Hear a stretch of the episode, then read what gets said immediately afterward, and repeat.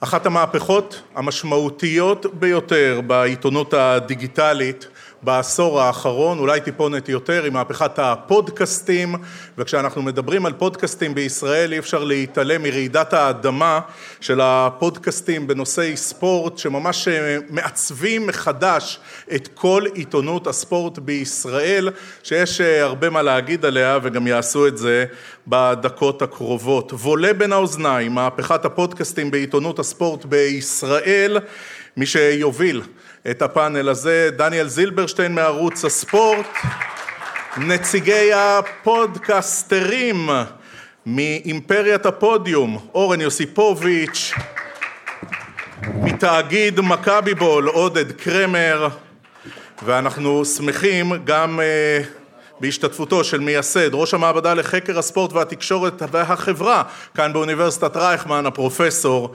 יאיר גלילי. בבקשה אדוני. שלום, ברוכים הבאים. אני רוצה להתחיל אולי בכמה מילים שלך, פרופסור גלילי, אפרופו המחקר שעשית, שמלמד אותנו קצת על ההרגלים, מי האנשים שצורכים את הפודקאסטים. זה מיפוי מאוד מעניין, שאני חושב שגם כדאי לאנשים שנמצאים בתעשייה הזאת לשמוע קצת. כן, האמת... מודיעין חינם, אתה מספק להם מודיעין חינם.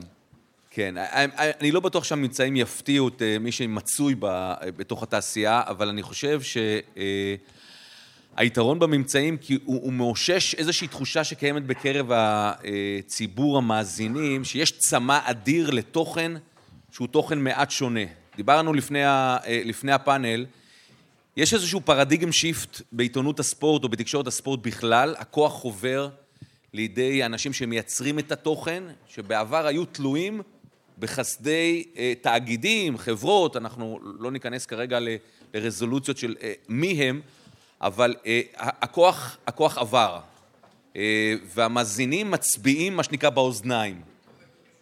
יש צמא אדיר, לפחות הנתונים של הסקר שלנו, אגב, קיבלתי הבוקר את הסקר של חברת יפעת שעשתה סקר דומה להפליא, ואנחנו רואים שהנתונים מאוד מאוד דומים. א', הרבה מאוד אנשים צורכים תוכן ספורטיבי, מה שנקרא offline, נמצא פה ידידי פרופסור אילן תמיר שמתעסק בזה כבר הרבה מאוד זמן, כי ספורט אנחנו תמיד חושבים שזה התוכן היחידי שהוא מאוד חשוב שהוא נצרך אונליין, אבל יש פה גם פרי גיים וגם בעיקר פוסט מורטום שאנשים משקיעים בו הרבה מאוד, וב', דמוגרפית אנחנו יכולים לראות שיש הרבה מאוד אנשים שצורכים את התוכן הזה, א', תוך כדי פעילות ספורטיבית, שזה מאוד מאוד מעניין, וכמובן אותו קהל שבוי שאנחנו בעבר היינו בטוחים שהם אך ורק מאזינים לרדיו, אז אני יכול לברך את שני העמיתים שלי פה לפאנל, הרבה מאוד אנשים מאזינים להם, הרבה מאוד אנשים גם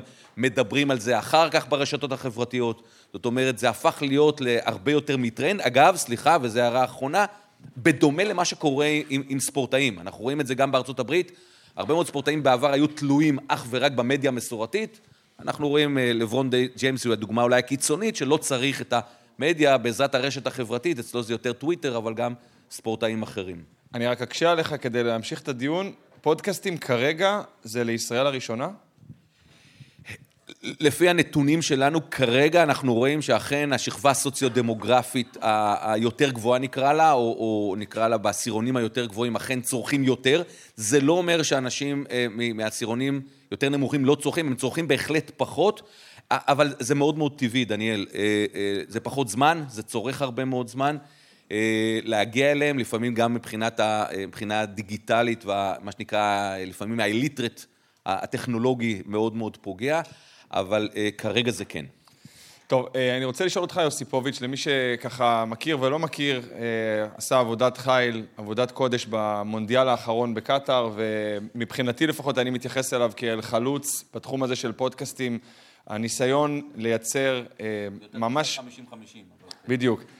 מעבדת תוכן, ממש ככה, עם פלטה רחבה של נושאים שאפשר להתייחס אליהם לתרבות, ספורט, ממש כיחידה אחת, וגם כמי שמכיר אותך מתחילת הדרך בנושא הזה, המעבר בין כוך מסכן עם רעש של מזגנים בבית וואלה לממש מפעל לייצור תוכן, אז קודם כל סחטיין באמת על מה שעשית, ואולי... מגיע, מגיע.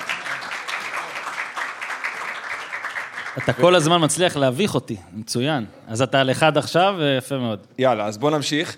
אה, מבחינת הדבר הזה, כשהתחלת, אולי כמה מילים כלליות על איפה אנחנו נמצאים היום בהשוואה ללפני שמונה, תשע שנים, אני חושב, פחות או יותר, כשבכלל הכרת את המילה פודקאסט לראשונה. אה, טוב, קודם כל שוב, אבל תודה עם כל הזה, ותודה לכם גם. אה, אני חושב שעוד יש המון לאן ללכת, המון המון המון, אבל אין ספק שאם ב-2016, כשהתחלנו, אז uh, עשיתי את זה כי באמריקה עשו את זה, כבר היה בארץ כמה פודקאסטים, אבל הקהל, כן, אבל הקהל לא ידע יותר מדי. זאת אומרת, גם כשאתה לא. בא ל... לאיש, כשאתה מאמן או שחקן, נגיד בפודקאסט שלי, הפודיום ספורט, כאילו, שאתה רוצה לראיין, אז אם היית משתמש במילה פודקאסט, זה היה מוריד, זאת אומרת, הוא לא היה יודע על מה אתה מדבר, זה היה נשמע כמו איזה משהו מהחלל ששומעים אולי שלושה אנשים. עכשיו כבר אני מרגיש שכולם, נגיד, אם מדברים על ישראל, אז יודעים מה זה. אה, ברור שעוד יש המון המון אנשים שצריך, אני קורא לזה להמיר, שכאילו, שיבינו עד כמה זה נוח, ההאזנה והכול, אבל אין ספק שכל שנה זה, לא יודע, פי שלושה או פי ארבעה יותר אנשים יודעים מה זה, מאזינים לזה, חווים את זה. וקרמר, ההיגיון אומר, אתה מכבי בול, זה, אני הכי חזק בקרב אה, הספורטאים, בקרב חובבי ספורט של קבוצה מסוימת, פודקאסט של אוהדים. אה, אתה יכול לספר קצת על השינוי שאתם עבר, עברתם עד הרגע שבו אפילו חושבים לפרסם אצלכם וכל מיני כאלה?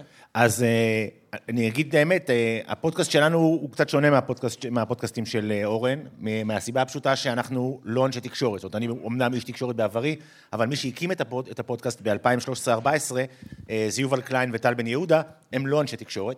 והם עשו משהו שלא... אוהדים שרופים. אוהדים שרופים. גם של הכדורגל וגם של הכדורסל, והם באו ואמרו משהו שלא היה עד אז בישראל, וזה, עם כל הכבוד לעיתונאים שמחויבים לפחות על הנייר לאיזשהו סוג של אובייקטיביות, וכשאתה פותח ידיעות אחרונות אתה מן הסתם תקרא גם אנשים שאוהדים מכבי וגם אוהדים שאוהדים את הקבוצה היריבה באותו שבוע. אוהדי ספורט זה אנשים שמעריצים את, ה... את הבועה שהם חיים בה. זאת אומרת, אני זה, ולכן אה, אנחנו אלה שהפודקאסטים הוא מקום שבו אתה יכול לשמור על הבועה שלך ולשמוע אה, דעות על דברים שמעניינים אותך, מאנשים כמוך, ולא בהכרח אנשים שמתנגדים לך. זה, זה, אגב, זו בדיוק הנקודה שאני מדבר עליה, מכיוון שישנה תחושה בקרב הרבה מאוד אוהדים, צרכנים, שהם לא מגיעים, הם, הם לא מקבלים את הבמה שמגיעה להם, הם לפעמים רוצים תכנים, הם רוצים לדעת יותר, ולפעמים העורכים או אותם כתבים חושבים שמעניין אותם דברים אחרים, וזו דוגמה קלאסית לאיך אוהדים, שמאוד מאוד מעניין אותם, אה, מאוד מעניין אותם דעות של אנשים כמוהם, תכף נדבר אולי על ה filtering bubble הזה, כי זה אנשים מאוד מאוד דומים והם מתעסקים רק בתחום שלהם, אבל זו דוגמה לאיך, לאיזה סוג של paradigm shift, שאני בטוח שהנציגים של המדיה המסורתית מאוד מאוד חוששים ממנה, כי הפודיום, מכבי בול, ויש עוד, עוד די הרבה ואני שמח על, ה, על הפודקאסטים האלה, כי קנאת סופרים תרבה חוכמה, הם, הם עושים את זה ברמה אה, יחסית מאוד מאוד גבוהה, נותנת מה שנקרא לאנשים את הדמוקרטיה האמיתית. זו אותה כיכר העיר שאנחנו רוצים להגיע אליה. והתהליך שכבר קורה מעצמו, יש בתי פודקאסטים, חוץ מזה שלך, ויש אולפנים שחלק מהבעלים שלהם אנשים מפורסמים, לא, לא נזכיר את כולם, אבל צביקה הדר, יש לו מקום שבו מקליטים פודקאסטים, כי הוא הבין את הפוטנציאל של הדבר הזה. ואני רוצה לשאול אותך, יוסיפוביץ', על התהליך שעברת גם מתוך מדיה מסורתית. אתה מדיה מסורתית, אתה עיתונאי שהיה צריך לנסות לשכנע אנשים בוואלה שיש לזה כדאיות, ובסוף אמר, אוקיי, אני הולך בדרך שלי, וש... ופאק על, כולם, על כולם בגדול. קודם כל, זה הכל קורה מתוך צורך. זה אצלי, זה, זה הדבר הכי כיף שאני עושה, אבל זה לא שזה נולד מתוך כיף. זאת אומרת, אה, והצורך, אגב, הוא לא היה איזה צורך כלכלי או משהו, זה ברור שזה לצד זה, אבל הצורך היה שאתה כעיתונאי מיינסטרים, אתה באמת עובד בגוף מסוים, עם דרישות מסוימות, אז אה, גם אה, צריך, נגיד אני הייתי כותב, אתה צריך לכתוב על מה שדי אומרים, או בסדר, גם אתה מציע, אבל אתה חלק מאיזה מכונה. אה, אתה לא יכול לעשות הרבה דברים לבד, או לעשות מאוד מה שבא לך, ולי בעיקר, הדבר שהכי הכי רציתי זה את הקשר הכי טוב שיכול להיות עם הקהל. אה, מבחינתי פודקאסט זה כמו פיד של טוויטר, או כמו user בפייסבוק, אז לפחות זה היה. אני עד היום, הדבר הכי מרגש אותי זה שאנשים באים וניגשים ואומרים, האזנתי לזה, עשיתי את זה, כאילו הם מרגישים, אה, ah, יש לו פודקאסט, אני יכול לדבר איתו, כאילו זה כמו מישהו שאני אפנה אליו ב-DM בטוויטר או משהו כזה. וזה מה שהיה לי הכי חסר, זאת אומרת שהייתי כותב, בטח בעיתונות, אתה כותב טור בעיתון, אף אחד לא מגיב עליו, או אף אחד לא עוצר אותך בתור, בתור איפשהו בתל אביב, תשמע, הטור האחרון שכתב, זה לא, לא, לא עובד ככה, לדעתי ככל שאתה אודיו, אתה נגיד טלוויזיה, דברים כאלה, זה, זה יוצר קשר וחיבור יותר גדול עם ה, מי שצורך אותך, וזה הדבר שהכי רציתי שיקרה. מצד שני, וזה אפרופו חינוך קהל, מה שאמרת, אתה בעצם עובד אבו משרה מלאה. זאת אומרת, אתה מחויב לרמת זמינות שהיא לא דומה למה שהיית צריך כשהיית בתקשורת אה, ממוסדת, בוואלה כן. או במקומות אחרים. אה, והקהל גם צמא כל הזמן לעוד אה, קשר ישיר איתך, זה לא מאפשר לך הרבה להתנתק מהעולם הזה. כן, זה כמו, במובן הזה, זה גם איך שהקהל צורך את זה, וגם איך שאני אוהב את זה, זה באמת כמו איזה נרקוטיקה. זאת אומרת, אה, ברגע שמתחברים למשהו, והחיבור בעיניי באודיו הוא הרבה יותר חזק מכל חיבור אחר, אז יש את הרצון הזה לעוד ועוד ועוד. אם בהתחלה עשינו פרק בשבוע, נגיד בפודקאסט שלי, אחרי זה זה עלה לפעמיים, ואז לשלוש. חשבתי בשלוש פעמים בשבוע זה ייעצר. עכשיו אנחנו על ארבע וחמש, במונדיאל היה אחד וחצי ביום, משהו כזה. ואם יש יום בלי פרק, מקבלים הודעות על למה אין פרק, ואם יש יומיים בלי פרק, אני מרגיש לא נעים. זאת אומרת, זה נת... כאילו נוצר מין מצב שאני באמת מרגיש שכאילו אני עובד בשביל הקהל ולא בשביל איזה גוף. ותשמע, זה, חוץ מהעובדה שלא לוקחים חופשים כמעט, כי זה באמת מציק בראש, זה, בעיניי זה מעולה. זאת אומרת, ברור שכל אחד שיעשה כמה שהוא יכול, אבל כאילו, אנחנו עולים בזה מסיבה ומרצון.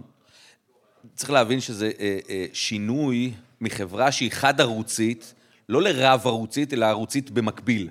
זאת אומרת, יש היום אה, סגרגציה מאוד מאוד ברורה, אוהדי ספורט יכולים לצרוך את התוכן שלהם ברמה לא רק ממדיה מסורתית, הם, הם רואים את, ה, את המונדיאל, הזכרת אורן, אבל הם במקביל צופים בסקנד סקרין, היום זה כבר third סקרין, תוך כדי האזנה באוזניות למשהו שמאוד מאוד מעניין אותם. זאת אומרת, אה, כשדני צימד בשנות ה-70 ראה טלוויזיה בערוץ אחד, ולא הייתה לו ברירה כי זה מה שהראו לו, אז היום הוא יכול לא עם אחד, הוא יכול עם, עם 30, מתוך בחירה מטורפת. והבחירה הזאת הפכה, אגב, את ה, את ה, אה, זה לא משנה אם זה עיתונאי או, או בלוגר או, או פודקאסטר, לכוכבים. ביל סימונס היום הוא כוכב בינלאומי ענק. כן, והמודל לחיקוי של כבודו. אה, אני רוצה לשאול אותך, עודד, לגבי המקום של מול הקבוצות. אתם, לכם יותר נוח להגיע לקבוצות, אה, לפנות, אה, נגיד, לבקש מרואיינים או דברים כאלה, בגלל שאתם כביכול כמעט מטעם, אתם לא מסתירים את זה, אתם לא עיתונאים שבאים להוציא כותרת? יכול להיות שאם היינו עובדים מול קבוצה אחרת זה היה נכון. במכבי תל אביב יש אה, אה, גמישות לעבודה עם התקשורת בכל ה... בכל ה... מול כל הגופים, גם מולי. זאת אומרת, אין פה איזה... אני לא מקבל יחס מועדף כי אני כאילו ממכבי, גם כי הרבה פעמים אני אופוזיציה למכבי תל אביב, עם כל הכבוד, בטח בכדורסל. אבל מכירים בכם. אבל מכירים בנו, כן, מכירים בנו כ, כגוף תקשורת, אנחנו זכאים ל, לכל מה שגוף תקשורת אחר יקבל, גם אנחנו נקבל, במובן הזה, אבל אנחנו לא נקבל משהו עודף, אבל צריך להבין שכאילו, אם, אם, אם יש ציר של פודקאסטים, ואורן הוא בצד המאוד מאוד מאוד אה, אמבישס ומתחרה אה, אה, במאה אחוז, וזאת העבודה שלו בחיים, ו, ו, וזה, אנחנו בדיוק בצד השני. אנחנו עושים פודקאסט באפס השקעה. בשלב הזה אנחנו מתעצלים לנסוע לרמת החייל להקליט אותו, ואנחנו עושים אותו בזום. לא, כי גילינו... אתם, אתם גאים בזה שאין לכם חיים. לא, אנחנו גאים בזה שאנחנו לא חושבים שיש היגיון. ב... אני עושה את זה כי אני אוהב לדבר, כי אני אוהב את מכבי, אני שונא כדורגל, אוקיי? אני לא אוהב כדורגל. אה, אני, אני חוזר ואומר את זה שוב פעם, אני מאוד מאוד מאוד אוהב את מכבי תל אביב כדורגל, ובעקבות זה אני הולך למשחקים שלה גם אם הם במקומות לא הגיוניים, אבל אני לא ממש אוהב כדורגל, ולא מעניין אותי להשקיע את החיים שלי בכדורגל, אבל כשמדובר במכבי, אז רק תיתן לי לדבר, בכל הזדמנות, בכל שלב, ולמען האמת, חשוב לציין, אני הגעתי לפוד, אני פשוט הכרחתי את טל בן יהודה לקחת אותי לפוד, כי פשוט הייתי, הרגשתי שלא יכול להיות שהדבר, מקום שבו אפשר לדבר עם מכבי ולא ייתנו לי לדבר. שזה כאילו היה המוטיב שלי. ואתה מרגיש אה, את העלייה הדרמטית, שיח ברשתות זה לפעמים משקר קצת, עשרה אנשים מדברים על איזה משהו שעשית, אתה חושב, וואו, כל העולם מתייחס אליי, אבל יש כן איזושהי התרוממות בקטע של יחס לפודקאסטים של אוהדים. חד קיים. משמעית, חד משמעית. אה, קודם כל בבלומפילד, זה מאוד מאוד מאוד בוטה הפך להיות, זאת אומרת, אנשים מדברים איתי בבלומפילד כאילו אני חבר שלהם, שזה סבבה, אגב, תמשיכו, אני לא אמרתי נגד. פשוט אני לא בן אדם שמדבר עם אנשים זרים ככה סתם, ופתאום אנשים פונים אליי ואומרים לי, כן, ואמרת ככה, ואמרת ככה, ואיך וזה, ותגיד ככה. זאת אומרת, במובן הזה אתה רואה שבקהל כן יש אה, אה, צמא לעוד ועוד דברים, והדבר הכי מגניב שאנחנו... קללות יש? וואי, מלא. אבל כאילו בצחוקים, כי זה בסדר, כי אמרתי משהו לא כיף, אבל מה שמגניב הוא שאני ואורן לא בתחרות בכלל. כי בפודקאסטים, אנחנו לא בתחרות. כי מי שרוצה לשמוע על מכבי תל אביב, ישמע אצלי, ואז ילך וישמע אצלו, ואז ילך וישמע אצל ציון שלוש, ואז ילך וישמע בכל מקום אחר. אין, אנחנו לא, אין פה איזה ריב, תבחר אחד. אני שומע את כולם, זה היופי. שני דברים, דניאל. אחד, בהמשך למה שעודד מדבר עליו. א', הקלות הבלתי נסבלת במרכאות על העובדה שכל אחד יכול להרים פודקאסט. בלי להזכיר שמות, אה, אה, פודקאסט שנקרא עושים NBA, משודר פה בקומה שלישית אה, כבר הרבה מאוד שנים, בליווי עוד כמה פודקאסטים, וזה הרבה מאוד מהסטודנטים שלנו, או חברי סגל, או כל מי שרוצה, נכנס לאולפן ועושה פודקאסט, זה, זה, זה נקודה אחת. הנקודה השנייה היא לא פחות ואולי קצת יותר מעניינת, קשורה למחקר אחר, שקשור לעיתונאים. כשאורן עובד בוואלה, אז הוא כפוף לאתיקה ולרגולציה שרוזנטל או מישהו אחר מקנה לו תוך כדי זה שהוא הוא, הוא עיתונאי מתוך גוף תקשורת שמבוקר. כשהוא עורך פודקאסט, הוא עיתונאי שיכול לומר את כל אשר ליבו. זאת אומרת, הצנזורה, אתיקה, אני מניח שזה אתיקה אישית שלו. אבל פה יש לי הסתייגות והיא חשובה. אתה היית בתחילת הדרך דתי נגד הרעיון של פרסום. עד אשר הבנת שכדי לגדול ולהתפתח אין כל כך מנוס מזה. אז אולי כמה מילים בעניין הזה. לא, צריך להגיד את ההבדל, אני אף פעם לא הייתי נגד, זאת אומרת, אני מההתחלה אמרתי שזה, כאילו זה היה החזון לעשות, אבל ההתחלה הייתה עוד בשיתוף פעולה עם, אה, שעוד הייתי, בוא נגיד, שכיר בוואלה, אז זה היה קצת אחרת. מההתחלה גם אף פעם לא הסתרתי את זה, אה, מפרסמים רצו את זה, פשוט העליתי את זה למעלה, רציתי לעשות את זה משהו בשיתוף או משהו כזה. מהרגע שפתחתי את ה... שעשיתי מזה חברה והכול, ובטח אחרי שעזבתי וזה all in הדבר שלי, זה מה שעשיתי. אה, מההתחלה היה ברור לי שזה מה שאני אעשה, לא ידעתי כמה ואם וכל זה, אבל לא היה לי איזה משהו נגד. אבל יש פה איזשהו ניצול של גם זמן מסוים, שהמפרסמים מתחילים להבין שאתה יכול להביא הרבה מאוד אנשים, ויחסית בכסף קטן, כשאתה משווה את זה לפרסום בטלוויזיה. חד משמעית, ברור שטלוויזיה זה הרבה יותר יקר, ולדעתי מה שאנשים גם הבינו, ושוב, זה בעולם, זה לא שהמצאנו פה משהו, זה שככל שמה שאנשים מאזינים לו, צורכים או הכל, זה בא עם כיף ופאן ואהבה, ובקולו של המגיש ודברים כאלה, כמובן שגם מה שמפרסמים צריך לדעתי להתאים לקהל וכל זה, אבל זה, היחס המרה ובכלל, כל העניינים האלה הם הרבה יותר חשובים. אנחנו באמת באמת מנסים גם שעם כל שותף וכל מי שאנחנו עובדים איתו, שיהיה גם משהו בשביל המאזין או בשביל זה שצורך אותנו, ולדעתי בגלל זה זה רק אה, גדל וגדל. אה, אני, לא, אני לא אומר פה, אגב, שיעלם הפרסום מהטלוויזיה או משהו כזה, אני אומר שיש המון... אה, אופציות. רק כדי שיהיה לאנשים מושג, כשפודקאסט מואזן, נדב פרי שיהיה פה בהמשך, נגיד 40-50 אלף איש מאזינים לפודקאסט שלו, תגיע ל-60 אלף, זה כבר 2 אחוז רייטינג. זה יותר ממה שחלק מהתוכניות עושות בטלוויזיה בבקרים, שזה נגיד אה, אין סוף מפרסמים ותוכן שיווקי וכל הדברים האלה. אה, גם למפרסמים לוקח זמן להבין את הפוטנציאל הגלום בזה. אני בטוח שבהתחלה היית צריך גם להם להגיד פודקאסט והם שאלו אותך באיזה תחנת לוויין זה או משהו כזה. לא, שנה וחצי לא עונים למיילים, דברים כאלה, לא, באמת. כאילו בהתחלה זה עבר מחודשים, שנה, שנה וחצי לאפילו לא עונים, לאז עונים, נבדוק מה זה, ועכשיו אה, טפו טפו, אה, לפעמים גם שולחים מיילים. זה קהל מתורגת יחסית די קל. זאת אומרת, כשאנחנו פילחנו את האוכלוסייה, אז קהל אוהדי הספורט הוא, הוא מאוד מאוד ברור. זה חבר'ה בני 18 עד 49, שצופים אדוקים, הם, הם, הם קהל שמאוד מאוד קל אה, אה, לטרגט אותו. מאידך, ואגב, על זה אני שמח, אנחנו רואים היום שאם היית אה, די בטוח שיש פה הפרדה מגדרית מאוד מאוד ברורה, אז יש פה הפתעה. הרבה מאוד נשים אוהבות ספורט ומאזינות לפודקאסטים, זה יתרון משמעותי, גם מבחינת מפרסמים, זה יוצר להם גם עוד שוק שהם לא חשבו שיגיע אליהם, אבל כמובן זה, זה, זה משהו שהולך וגדל, חוצה מגזרים. ברמה הזאת שאני תמיד מתלבט, כי יחד עם עוד שני עמיתים שלי, פרופסור טל עזרן ודוקטור צחי חייט, עשינו מחקר שמדבר על פילטרינג באבל. בארצות הברית. בארצות הברית תופעת הפודקאסטים היא, היא, היא מטורפת, הזכרנו את ביל סימונס, יש עוד הרבה מאוד, יש את, ה, את הפודקאסט שאני מאוד מאוד אוהב, אבל אחד הדברים המאוד מאוד מעניינים זה שבארצות הברית, להבדיל מישראל, לא כל כך נכנסים לפוליטיקה. אה, והקטע הפוליטי מאוד מאוד מעניין, אה, מכיוון שכשמדברים על filtering bubble או מדברים על echo chamber, אז אוהדי מכבי כולם אוהדי מכבי. אבל אם היית נכנס לסוגיות פוליטיות שאוהדי מכבי לפעמים לא היינו נחשפים להם, אלמלא היינו. אני נכנס, וזה אכן יוצר בלאגן. כן. וזו שאלה מאוד מאוד מעניינת. שחקן ערבי בקבוצה, למשל, זה דיון ש... בכלל, כל דיון הגזענות במכבי תל אביב וכדורגל והקריאות הגזעניות הוא נושא שעלה יותר מפעם אחת.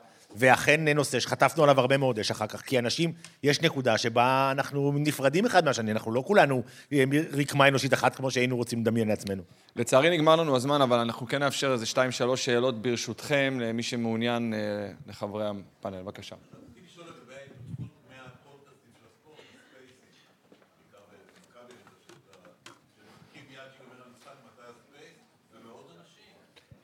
הדבר הזה הוא באמת, אה, קודם כל, הוא כי נוצר כלי. קיבלנו כלי חדש, ואנחנו כמו תמיד מוצאים כלי חדש, וישר מחפשים איך, אה, איך לנצל אותו. ובאמת מה שקרה זה שבתחום הכדורגל, בכלל בספורט, בגלל שאנחנו לא צריכים לייצר תוכן משל עצמנו, במובן הזה שיש לנו רפרנס. כל פעם יש לנו אירוע חדש, כל, שב, כל יום יוצא סרט חדש, עכשיו צריך לכתוב עליו את הביקורת ולדבר עליו ולנתח אותו, וכמובן שזה הכל מגיע מתוך אהבה, ואז אתה רואה באמת שספייסים של, של אחרי משחק, בטח אם היה משחק דרמטי, יכולים להגיע גם לאלף ואלף חמש מאות איש שמדברים, שמקשיבים בהם, כי אוהדי ספורט כל הזמן רוצים עוד תוכן. כל מה שתיתן להם, בסוף הם יצרכו. זה לא, עובדתית. למה? כי כשאתה אוהב קבוצה בצורה כמו, ש... כמו, ש... כמו שאוהדי כדורגל אוהבים קבוצה, אין שום דבר שיכול למלא את האהבה הזאת. וככל שתיתן להם יותר חומר, ככה זה יהיה. ואם יהיו עוד כלים כמו הספייסים, אנחנו נשתמש גם בהם. זה רק שאלה של זמן, וגם יום אחד נדע איך לכם להוסיף מהם כסף, כי ככה המערכת עובדת. ועדיין מכבי חיפה לוקחת אליפות בדו-ספרתי, חשוב לציין. חכה, חכה. הייתי אומר שתאכל את הכובע, אבל בסדר. זהו, איבדתי הרבה אנשים. אה, דניאל זילברשטיין, אנחנו נעצור בסיומת הזאת. דניאל זילברשטיין, ערוץ הספורט. הוא פשוט אוהד באר שבע. פרופסור יאיר גלילי רייכמן, אורן יוסיפוביץ', הפודיום. תודה, תודה רבה.